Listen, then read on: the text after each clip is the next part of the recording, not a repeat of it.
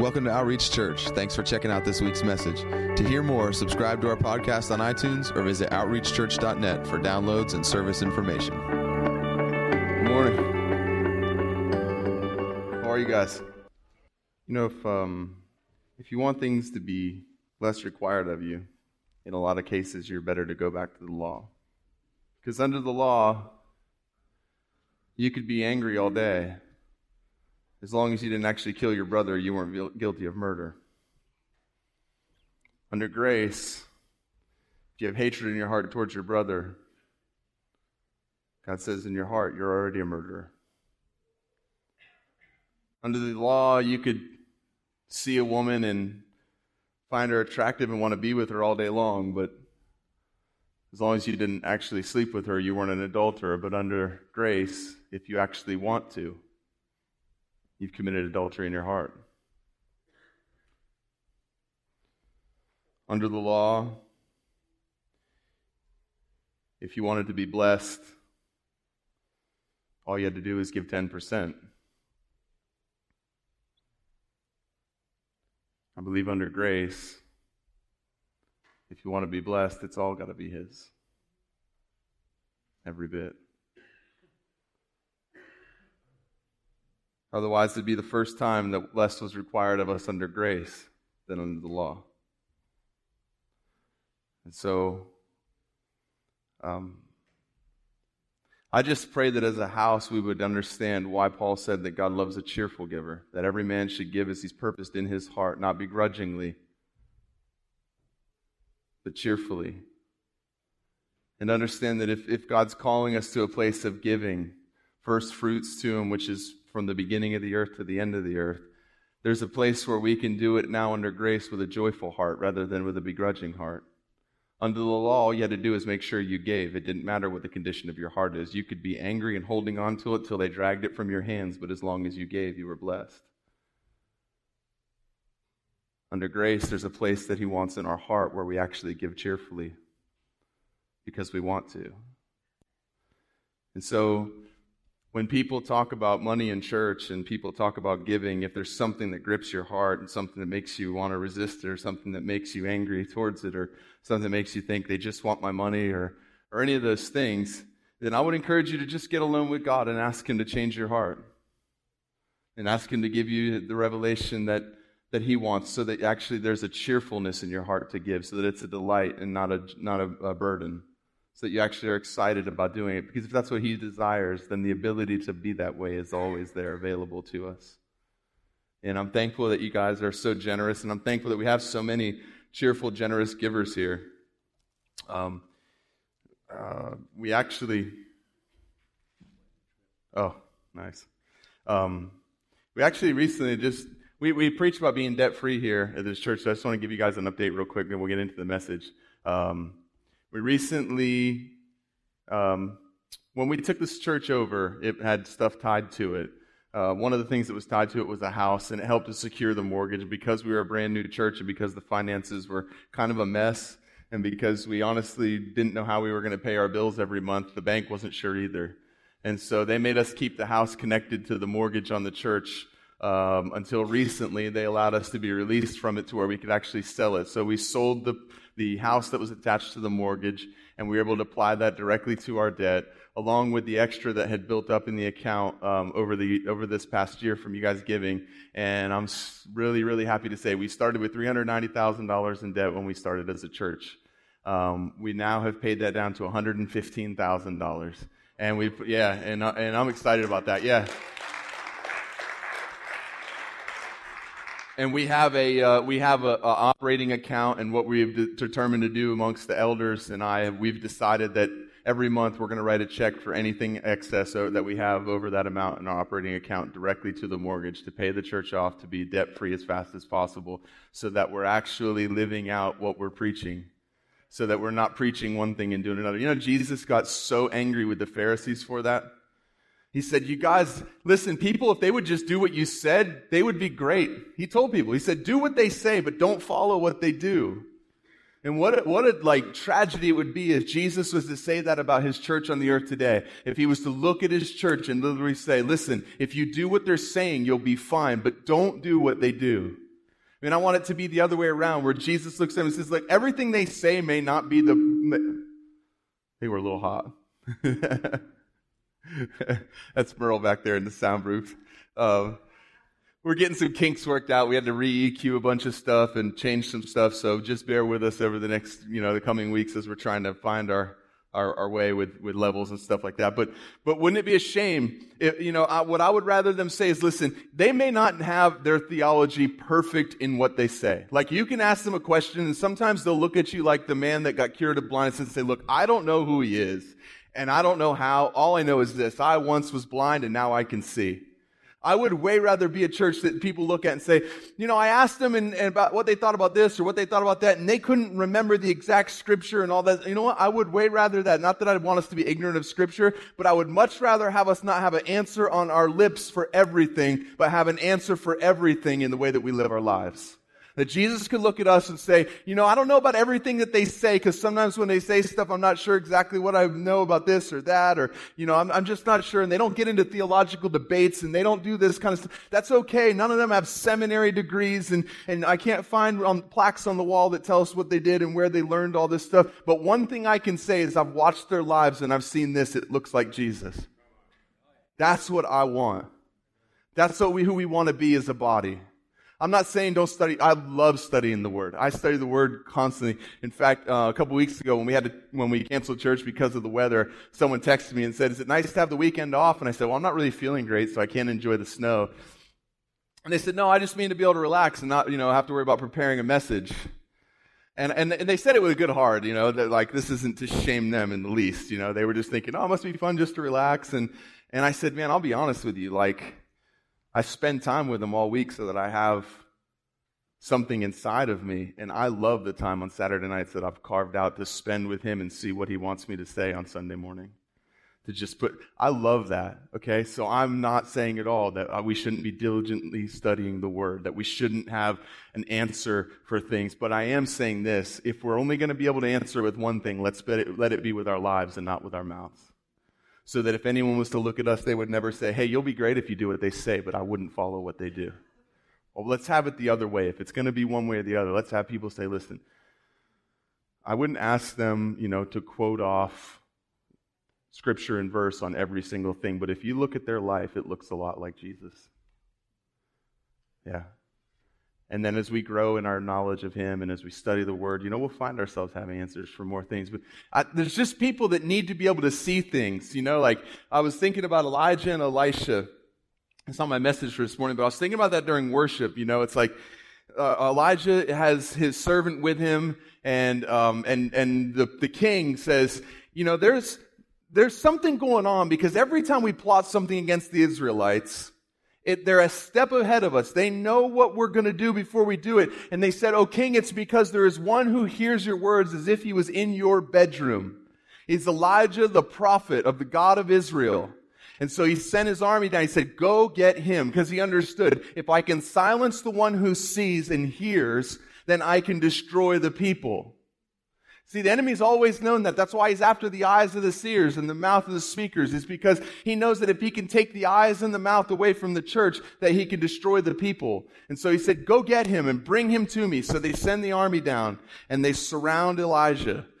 And Elijah sends his servant out. His servant goes out in the morning and he looks and he sees this huge army and he becomes terrified and he runs back inside and he tells Elijah what's going on. And the, the, the thing that I love about this is Elijah never once prayed, God send chariots of fire. Not one time. He didn't pray. He didn't panic. He wasn't gripped with fear. He looked at the servant, saw the fear in his eyes, and understood there's something he's not seeing, or he wouldn't be able to be afraid the way he's afraid. God, open his eyes that he might see. And it says, and suddenly the eyes of the servant were open, and he looked, and surrounding the army that surrounded them was chariots of fire, flaming swords with uh, angels with flaming swords. And he said, Many more are for us than are against us. See, I want us to be a people that walk, that are confident in the Lord to the point that when people are fearing, we don't have to pray for God to do something. We actually believe before we, before they even come to us with the problem, we believe the answer is already there. And so we're not praying, oh God, would you do something? We're praying, God, would you open their eyes to what you've already done? God, not, not God, would you do this or God, would you do that? Not out of fear and going, oh no, if God doesn't do something, we're in trouble. Believing if it looks like trouble, there's something that we're not seeing. There has to be people that have uh, their eyes open to truth that already believe and already see that God has provided a way before there's any, before they actually see something with their eyes. Otherwise, when people come to you in panic, the best you can do is hope that God does. I want to be like Elijah where I'm confident that God has. Where my prayer is, God, open their eyes to what you've already done. Not, God, would you please do something? Because he said, everything that you need for life and godliness has been given to you freely through the knowledge of his Son. Everything that we need. Any situation you find yourself in, the answer has already been given. Um, so, anyways, all that's kind of a little side note. That was a freebie. Well, do this real quick. Just, hey, right where you are, stand up real quick. I know, it's, it, the introverts hate it. It's okay. Stand up right where you are. Come on, I promise there's no glue on the seat. Your butt is not stuck. If you stand up, it will come up. Everybody. Look at your rebellious people not standing up. Need some legalism in here or something. Now do this real quickly. Just look around, believing that the Spirit of God is inside of you and that there's every chance that perhaps He wants to do something through you today. That you didn't come here like a baby bird with your mouth open hoping mom had a worm for you. That you actually came here containing the spirit of the living God inside of you. And just find somebody that you don't know. Find somebody that stands out to you. Give them a hug. Give them a smile. Give them a friendly hello. And if God has something for them from you, give it to them, whatever it is. If that's a word of encouragement or something like that, just go for it and be used by God for a minute, and then we'll get back to the message. All right. Okay. How many of you guys are going to a Super Bowl party today? How many? Raise your hands up if you're going to a Super Bowl party today. All right, listen, we're going to teach on gluttony. Okay? Because I, it, it's, it's for you. It's because I care about you. I'm just kidding. But we are going to finish up talking about, we started talking last week about the law. And we started talking about what Jesus said, where he said, that until all is completed, the law shall not pass away until all is accomplished. And we talked about Jesus on the cross saying, it is accomplished, it is finished, that same word there. And so, so what he was saying was basically, I have come, I've perfectly fulfilled the law. The need for man to perfectly fulfill the law was finished in me when I gave my life on the cross. But yet the law doesn't pass away for us until we come to a place where, like him, we die to ourselves, we're buried in, with Christ in baptism, and raised again to newness of life. And we talked about that last week. If you weren't here, you can catch it online on the podcast. Um, so I want to just kind of finish up with that and talk about what does that look like for us.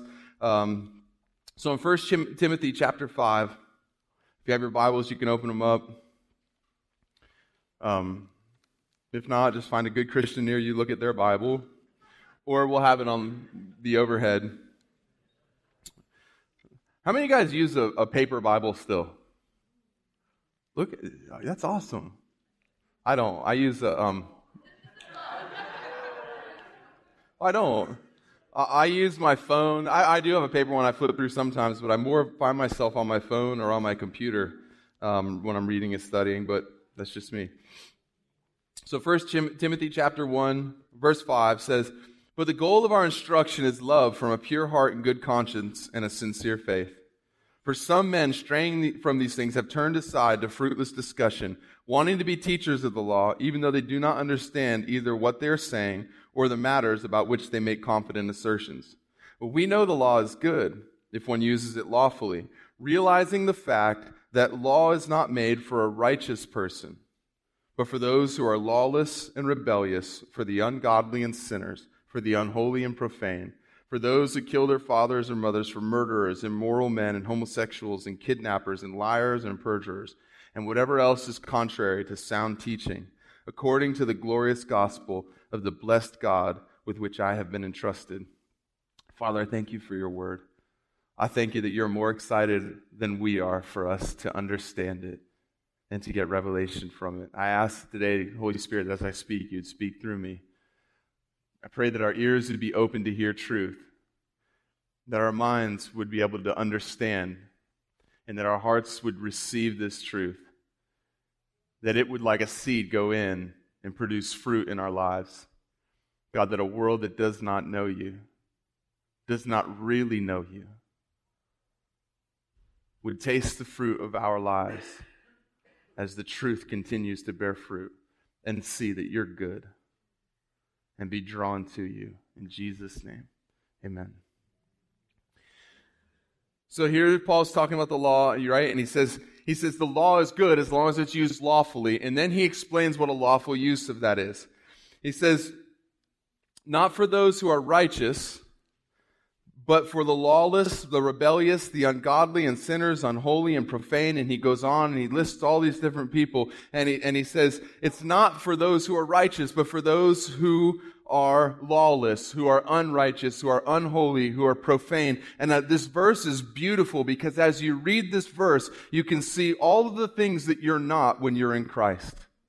Every single one of those words, because it says it's not for the righteous. He became sin who knew no sin that we might become the righteousness of God in Christ. He didn't act sinful so that we could act righteous. He became sin so that we could become righteous.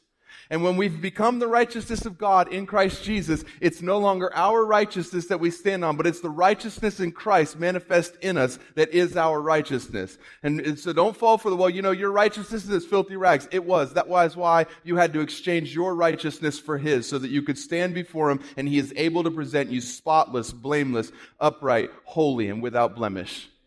That's who you are. And so he's saying, listen, the law is not for people who have become righteous through Christ, who are born again. The law was for people before they were born again and who are not born again to show them their need for a Savior, to show them that their life could never measure up to the standard of holiness that was required in order to please God.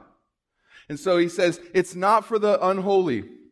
I mean, I'm sorry, it's, it's not for the righteous, but for the lawless and rebellious, the ungodly and sinners, the unholy and profane. The beautiful thing about that is, is that if you're born again and no longer under the law and subject to the law of sin and death, then he is saying it's not for you because you are lawful, you're not rebellious. Because you're godly, not a sinner. You're holy and not profane. So you can take that verse and every one of the things that describes the law being for you, can turn it around and realize that's who you are in Christ. And it has to be that way, right? Because in 1 Corinthians chapter 6, verse 9, Paul's saying, Or do you not know that the unrighteous will not inherit, inherit the kingdom of God?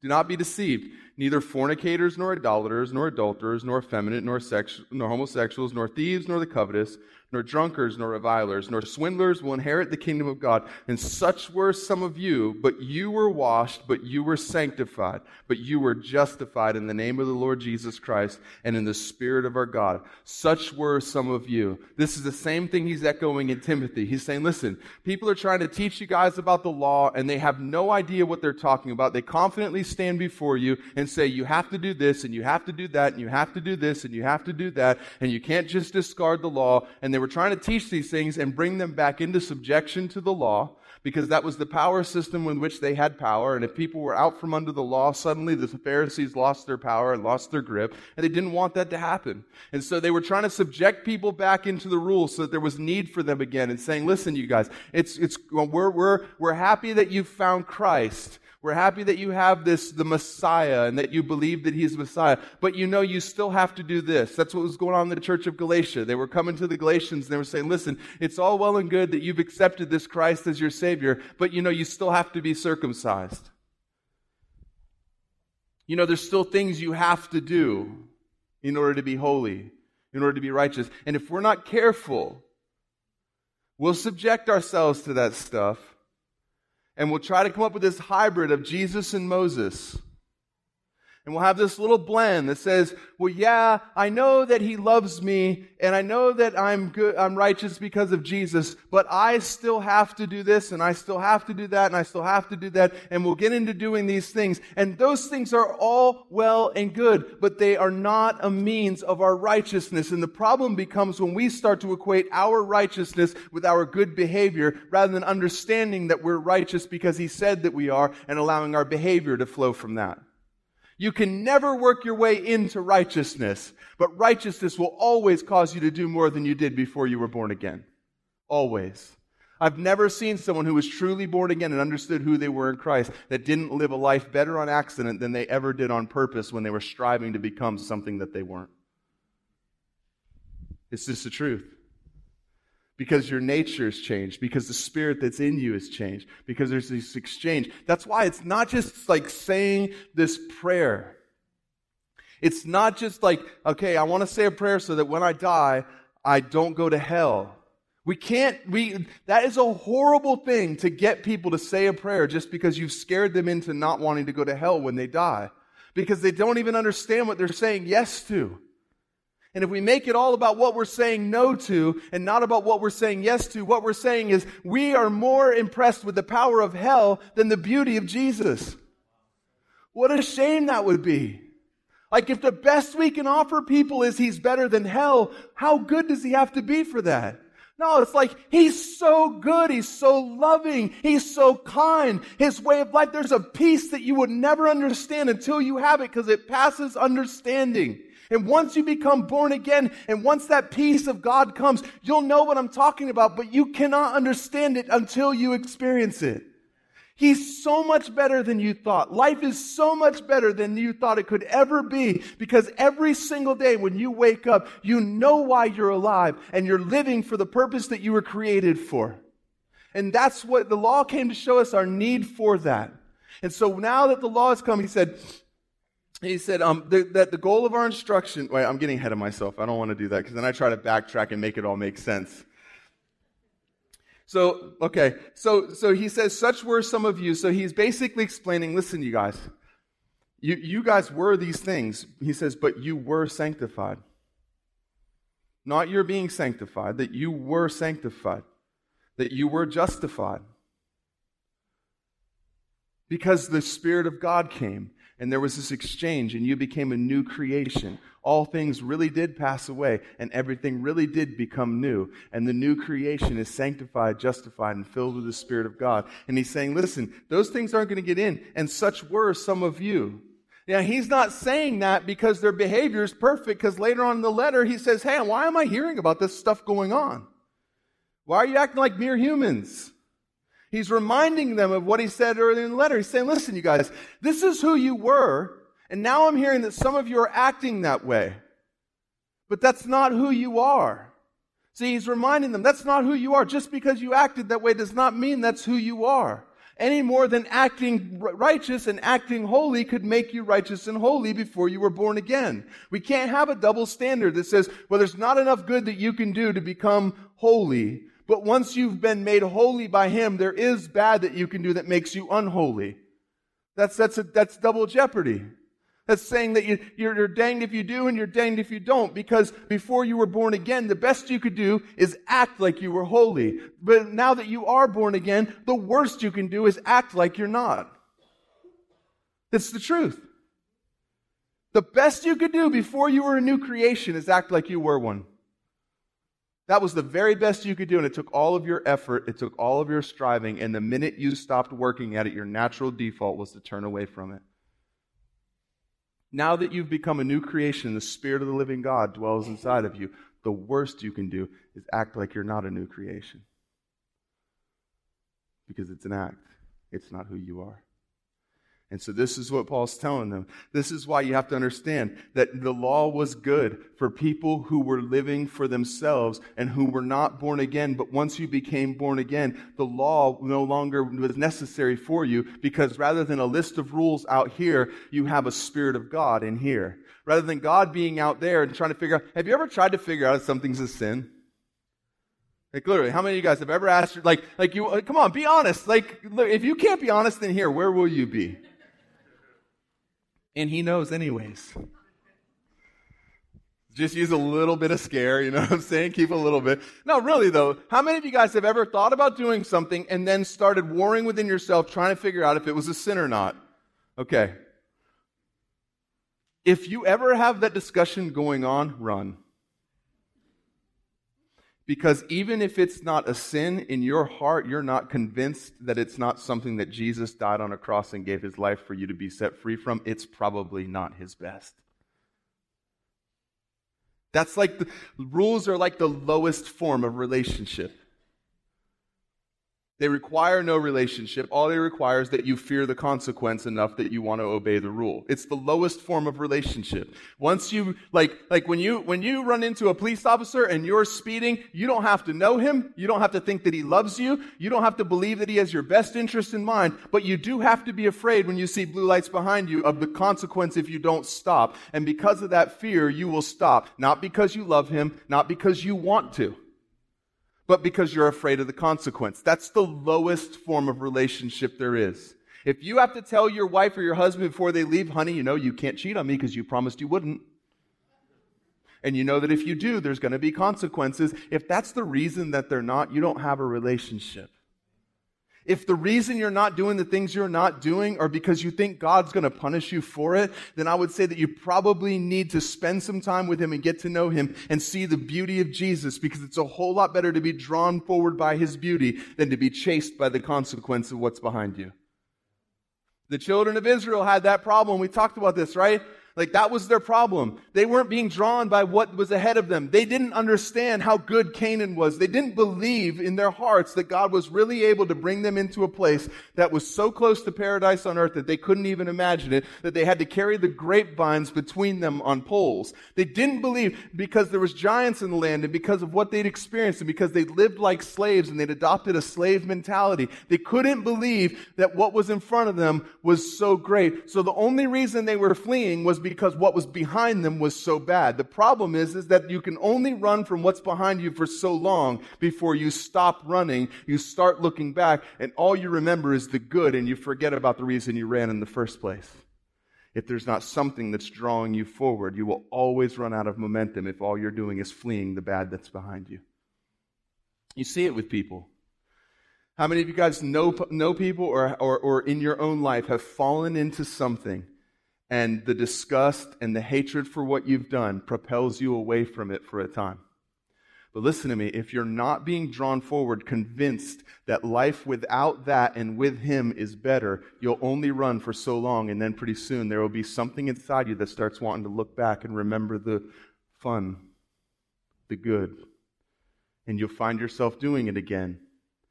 And then you'll repeat the cycle of fleeing only for so long. There has to be something drawing you to the point that the children of Israel look back to the land of slavery and bondage and abuse and torture and murder and look back and say, Didn't we have garlic and lemons back there? Was it not better for us in Egypt? Think about it.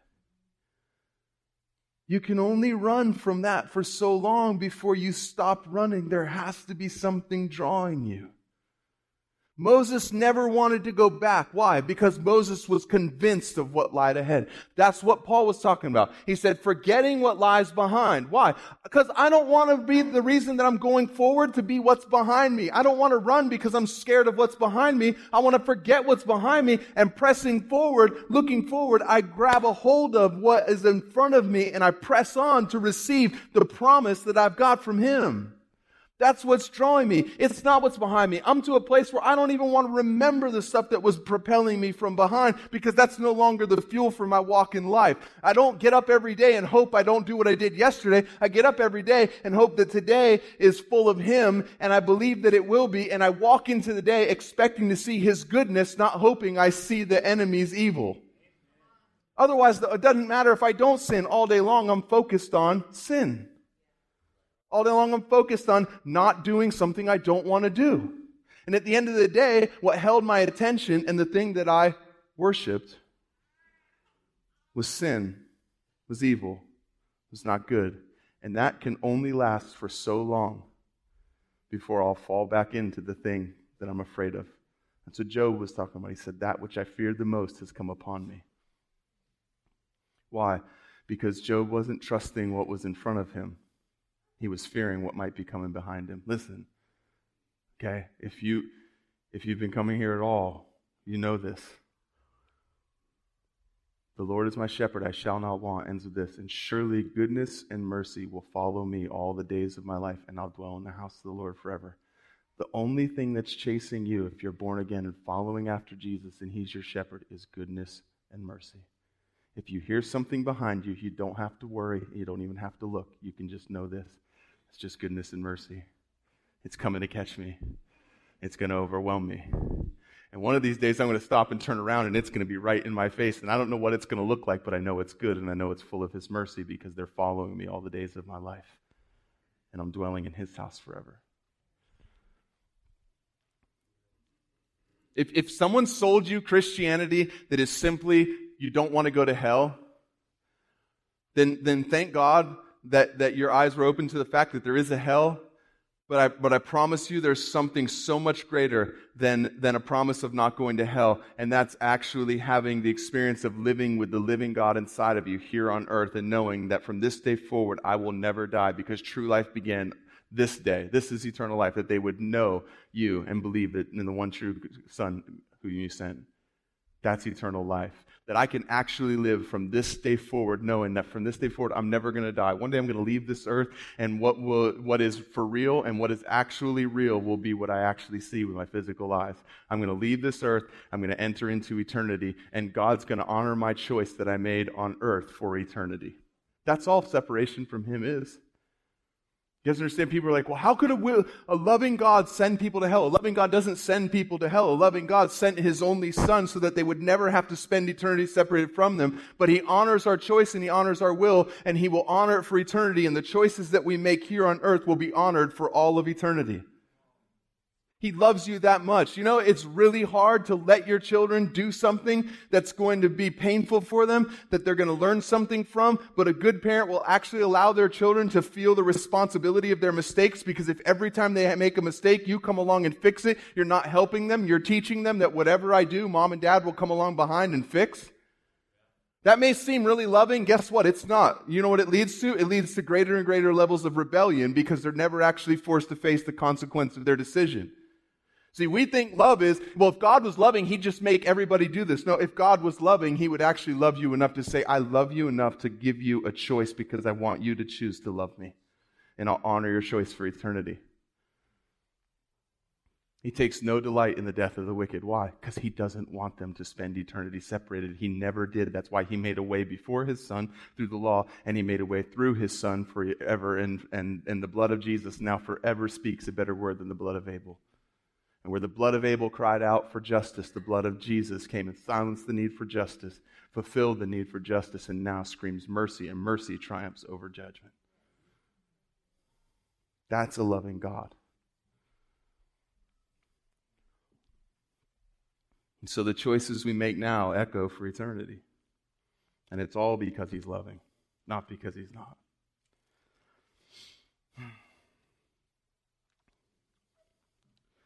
So now Paul's writing in Galatians a little bit later in the letter, and he says, this is in chapter 5. It says, It was for freedom that Christ set us free. Therefore, keep standing firm and do not be subject again to a yoke of slavery. Behold, I, Paul, say to you that if you receive circumcision, Christ will be of no benefit to you. And I testify again to every man who receives circumcision that he's under obligation to keep the whole law. This is what we were talking about, where they came along to the church of Galatia and they said, Listen, that's all good, and, and we're, we're so happy to hear that you guys have found the Messiah, and, and, and praise the Lord, brother. But there is one thing that you have to do still, and you have to be circumcised. Why? Well, because if you don't, then you're unclean, and you have to be clean in order to be able to enter into eternity with Him. And so, you just you just have to. Now, that's not a big deal when you're a baby and your parents make that decision for you for sanitary reasons or whatever. But it's a pretty big deal when you're a 40 year old man and you've just received Christ and they come along and say, okay.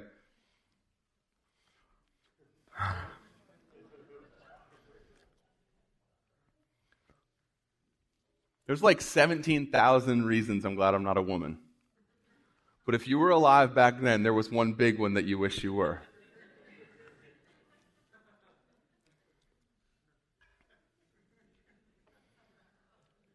So Paul comes along and he, he hears that this is going on. no, we don't have the kids aren't in church today, are they? No? Okay. Oh, there's to be some uncomfortable questions at lunch. no, but I mean, whatever. But, but, but, so Paul's writing this letter and he comes to addressing this stuff and he says, You guys received the gospel that I preached to you. And now people are telling you this. I'm telling you that if you do that, Christ is of no benefit to you. What's he saying? He's saying you either believe in Jesus or you believe in the law, but you can't believe in both. You're either righteous and justified and sanctified because of the, the death of Jesus, the resurrection of Jesus, and the regeneration of the Spirit of God within you, or you're justified by the law. And I'm telling you that if you take any part of the law as your justification, you have to take all of the law as your justification. And it's not just, a, see, here's the thing. It was easy to sell people on circumcision. Why? Because it was a one-time decision. It was a one time thing. All you had to do was say, okay, out came the knife, chop, you're done, it hurts, the pain goes away, and now you've done this thing. And Paul's saying, listen, the law is not just a one time painless, uh, painful thing that goes away. The law is forever. And if you subject yourself to one part of it, believe me, long after the pain of circumcision has ended, you're still required to subject yourself to every single bit of the law. Because if you're finding justification in circumcision, then you've stepped out from underneath the covering of Jesus and you're saying that it's because of what you've done that you're okay. What you've done makes you justified and sanctified. And now you're required to keep every single bit of the law because there is no hybrid. It's one or the other. He says, You were set free. It was for freedom that Christ set us free. Therefore, keep standing firm. Don't be subject again to a yoke of slavery. What was the yoke of slavery? It was to sin and to the law. Because if you are a sinner, then you're under the slavery of the law, and you now have a master. And he wrote in Romans, he said, Don't you know that you are slaves to that one which you present yourself to, whether to sin and unrighteousness or to, to righteousness and God? Saying, Look, you get to choose who you're a slave to, but you have to choose one or the other. And if you're living by the law, then what you're saying is, is that you still are a lawless person, you're still in rebellion, and you still need an exterior source to tell you how to live your life. And if that's the case, okay. And if you judge yourself that way, as a man thinks in his heart, so he is. So if you believe that you're rebellious, unholy, and profane, and all the things that he listed off, you're unrighteous, and you have to follow a set of rules in order to be justified, well, that's okay, and you can choose that. But if you do that, then your justification will be found there there in the law. And I'm telling you, you don't want to do that. That's why I said if anybody comes preaching a gospel other than this gospel which we preached, I don't care if, if an angel himself comes and preaches another gospel than the gospel of Jesus Christ, which I, Paul, preached to you, let him be cursed.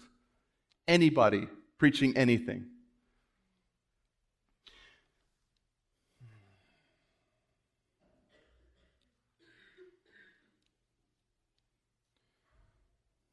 But here comes the hook.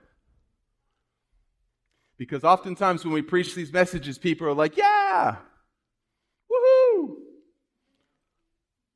Because it seems like life is just easy then, right? Like you just, you just get born again and you get filled with the Spirit of God and then you're not under the law anymore and you just kind of do whatever it is that you please. Well, that's partially true. If you're waking up every morning and you're submitting your life to Him and you're walking after the Spirit, you will spend every single day doing what you want to do. Because the Spirit of God will lead you and guide you into all truth, and your wants will line up with His wants. He said, I will give you, if you delight yourself in me, I'll give you the desires of your heart. If you delight in Him, the desires of your heart will come from Him. Not if you get up in the morning and say, God, I love you, give me an airplane. That's not what it is. We've, we've perverted it into that in some cases, but that's not what he was saying. He's saying, listen, if when you wake up in the morning, what you find delight in is me, I'll put my, I'll give you desires in your heart. I will give you the desires of your heart. And your heart will actually want to do the things that I want you to do because you're finding your delight in me. Because you're actually delighted that I'm with you. You're thinking of me. You set your mind on heavenly things. And now you're being led by the Spirit of God into all truth. And so what you do out of what you want lines up with what He wants because your delight's in Him. That's 100% true. The problem is, is if you try to take the law and use it as an excuse to do things that you haven't died to yourself in and follow after the flesh all the while playing the grace card.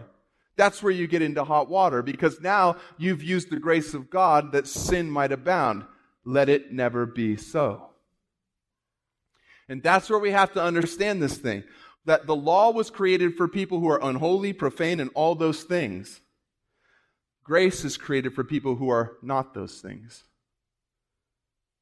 Grace is created for people who are holy, righteous, not profane, not rebellious. You can't hold on to an old nature and try to live under a, a, new law. It doesn't work. The law of grace is for those who are actually born again. Why? Because if you're living in the law of grace, that means the Spirit of God is living inside of you and you're following after His Spirit and not after the things that you once chased after. It's all in your Bible. Every single bit of it. Most of it you can find in Romans. So a little bit later in Galatians, after explaining this beautiful thing about being set free and all that stuff, he says this. He says in 513, he says, For you were called to freedom, brethren. Only do not turn your freedom into an opportunity for the flesh, but through love serve one another. You want to know how free you are? This is how free you are. This is a good barometer of how free you are. How much is the desire of your heart to actually love and serve other people? Not can I go do things that I used to think were wrong.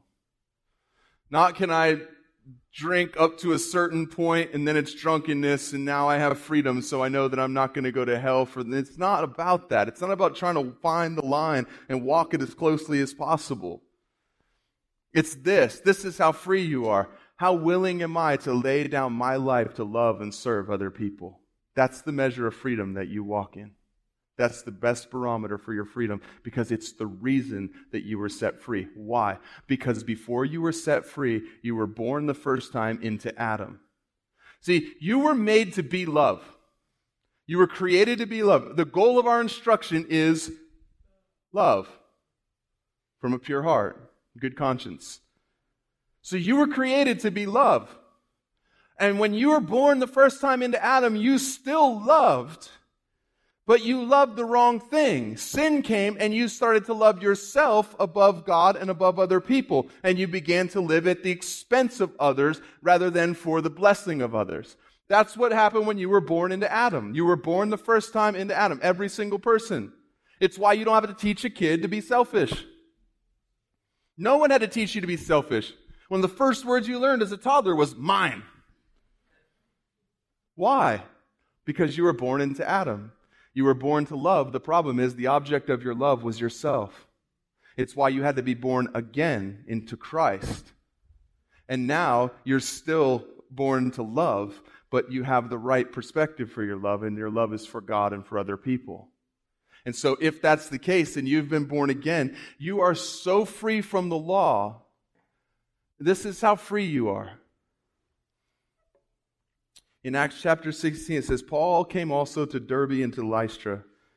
And a disciple was there named Timothy, the son of a Jewish woman who was a believer, but his father was a Greek. And he was well spoken of by the brethren who were in Lystra and Iconium. Paul wanted this man to go with him and took him and circumcised him because of the Jews who were in those parts, for they all knew his father was a Greek. So this is the same Paul that wrote that circumcision will be of no value to you. Now, that Christ will be of no value to you if you get yourself circumcised. This is how free he actually is. This is how much he's dead to himself and alive for others. Timothy's born to a Greek father and a Jewish mother. Because of this, he wasn't circumcised on the eighth day like every other Jewish boy would have been. And because the Jews that Paul wanted to reach with the gospel knew that his father was a Greek, they knew that he wasn't circumcised. And if he wasn't circumcised, he wouldn't be allowed to come into the temple. And if he couldn't go into the temple, he couldn't preach the gospel and accompany Paul on the trip that he went on. So what did Paul do? He took Timothy and subjected him to the law to lay down his life to serve other people. You are so free from the law. The only thing that you have to worry about with the law is sometimes you may have to subject yourself to it so that you can reach others with the gospel because your freedom is not the highest thing in life. It's other people receiving the gospel because you're not alive for you. That's being set free. Paul said, Listen, I'm so free from the law that if I have to, I'll subject myself to it if it means other people can be set free and other people aren't offended and other people can hear the gospel from me. That's how free I am. That's true freedom. Not this rebellious spirit that we see that masquerades as freedom, that goes around and flaunts the things that it can now do because it has an understanding of grace and it offends other people and turns their ears off to the message of truth because they don't have the same revelation that you do. Paul addressed this specifically. 1 Corinthians chapter 8. Now concerning things sacrificed to idols, we know that we all have knowledge. Knowledge makes arrogant, but love edifies. If anyone supposes that he knows anything, he has not yet known as he ought, know, ought to know, but if anyone loves God, he is known by him. Therefore, the concerning the things, the eating of things sacrificed to idols, we know that there is no such thing as an idol in the world, and there is no God but one. For even if there are so called gods, whether in heaven or on earth, as indeed there are many gods and many lords, yet for us there is but one God, the Father, from whom all things and we exist for him and one Lord Jesus Christ, by whom are all things, and we exist through him. However, not all men have this knowledge, but some, being accustomed to the idol until now, eat food as if it were sacrificed to an idol, and their conscience, being weak, is defiled. But food will not commend us to God. We are neither the worse if we do not eat, nor the better if we do eat. But take care that this liberty of yours does not somehow become a stumbling block to the weak. For if someone sees you, who have knowledge, dining in an idol's temple, Will not his conscience, if he is weak, be strengthened to eat things sacrificed to idols? For though through your knowledge, he who is for through, for through your knowledge, he who is weak is ruined, the brother for whose sake Christ died. And so, by sinning against the brethren and wounding their conscience when it is weak, you sin against Christ. Therefore, if food causes my brother to stumble, I will never eat meat again, so that I will not cause my brother to stumble. What's Paul saying? Paul's saying, listen, you and I both know that there's no such thing as an idol.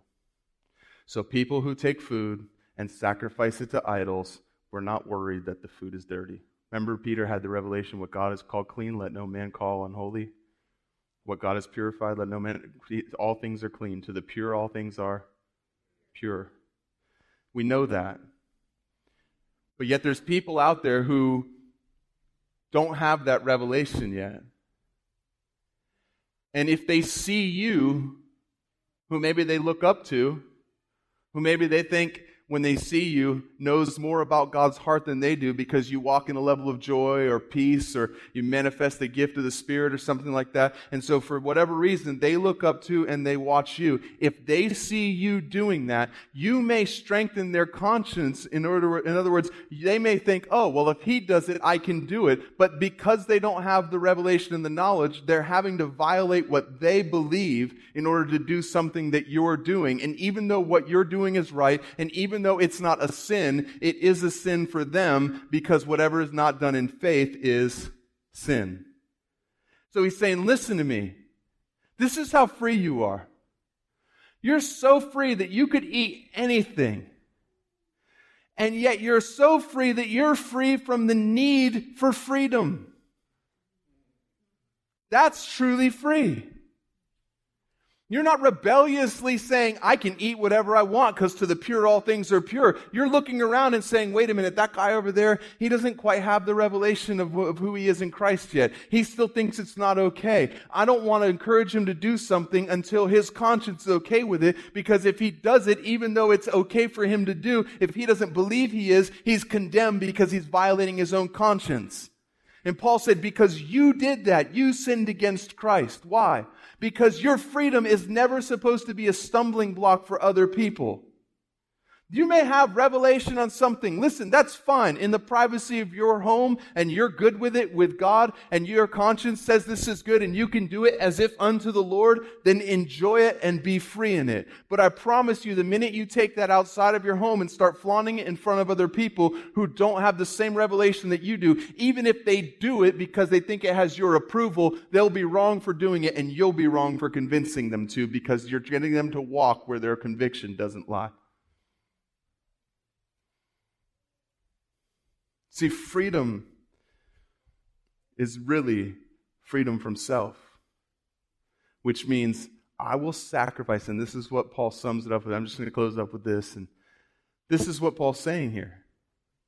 He says, Listen, if that's what will happen, if it will cause my brother to stumble for me to eat meat, he's not talking about all meat in general. He's talking about meat sacrificed to idols, the thing he started talking about to begin with. He says, Listen, if it will cause my brother to stumble if I eat meat that was sacrificed to an idol, I will never again for the rest of my life eat meat because I'm so free from me that I'm free from my need to be free.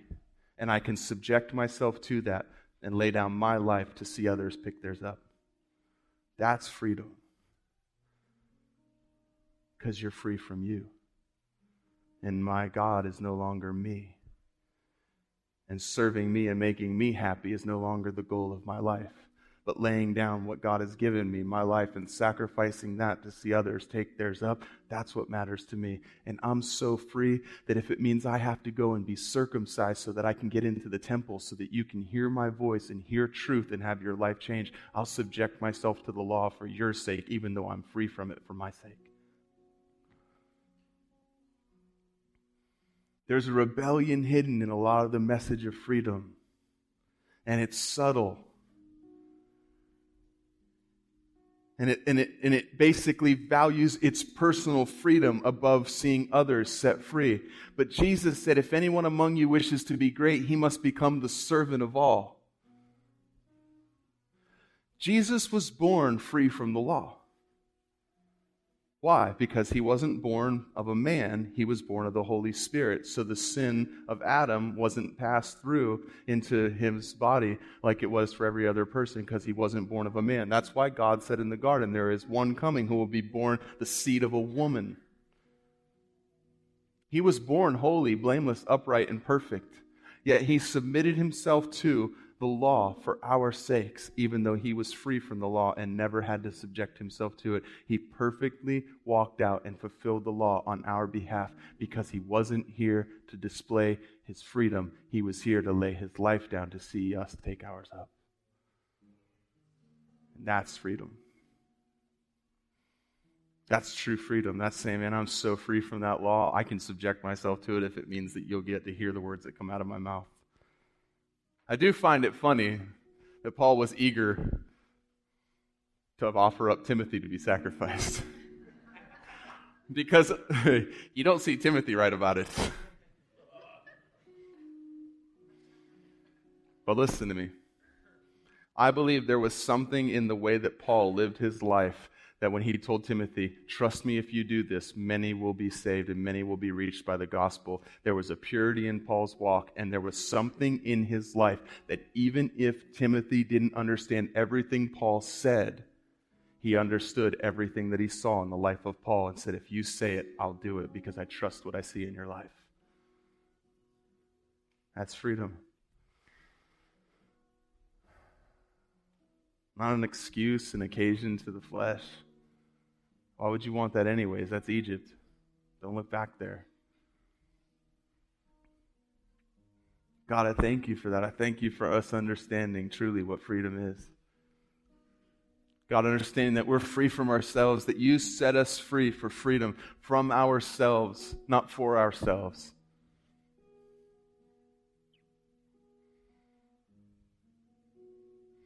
And that you didn't think it was worth it, Jesus, to only do things for people if you knew they were going to respond a certain way, but you believed that laying your life down was worth it, worth it even for the one that you knew was going to betray you that Satan had entered into Judas's heart and you knew that he was the betrayer and you knelt on your feet in front of him and you washed his feet with a towel knowing that already evil intention was in his heart and that he had decided to betray you because you weren't doing it because of his response. You were doing it because it was who you are.